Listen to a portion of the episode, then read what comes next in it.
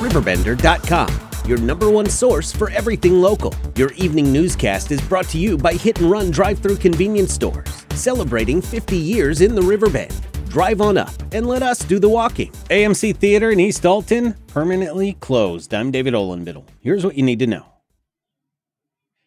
The AMC Theater location in East Alton was permanently closed, according to the website of the business. As of yesterday, East Alton Mayor Darren Carlton confirmed the theater had been closed for the better part of a month. The mayor said from what he remembers, AMC signed a 3-year agreement to lease the area in Eastgate about 3 years ago, so the time period had likely expired.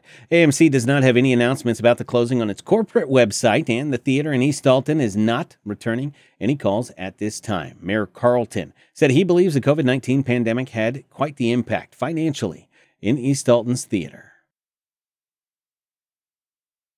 Alton Fire Department located a non-responsive female in the parking lot at First Presbyterian Church at 400 Albee Street in Alton. Just after 10 a.m. on Tuesday, the female was determined to be deceased. She has been identified as a 53-year-old Alton woman. The Madison County Coroner's Office has requested and responded further investigation. The investigation by the Alton Police and Madison County Coroner's Office does continue with preliminary information, not suggesting any foul play to be involved. Details on the case are online at riverbender.com.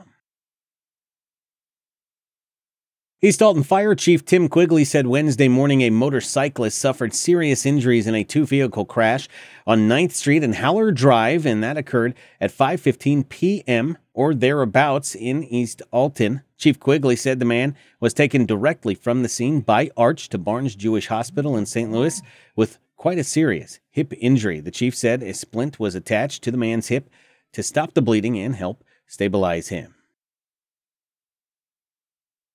Alton comedian Cyrock Fox will be performing a comedy show at Hiram's Bar on 3rd Street in downtown Alton on Friday. With doors opening at 6 p.m., the show starts at 8 o'clock. Attendees must be 21 years of age or older, and there's a $10 at-the-door admission fee. $5 pre-sale is going on up until the day of the show. For more information on that, you can call or text Marvia Lawrence at 618-973-6783. Ray Dorsey, owner of Ray Marcel Studios in Edwardsville, said she's excited to share space in her new area with not only her clients, but her family and others for creative opportunities at 301 North Main Street in Edwardsville. With the grand opening of Ray Marcel Studios being held on July 9th, she said, "We specialize in wedding, family photography, and newborn photography, and I just needed a space to call home."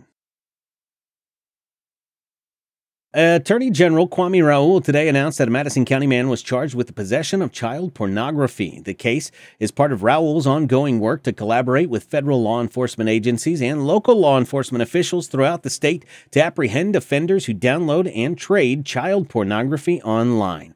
James Cassidy, 45, of Troy, Illinois, has been charged in Madison County Court with 15 counts of possession of child pornography. Each is a Class II felony punishable by 3 to 7 years in prison. Bond for Cassidy is set at $500,000.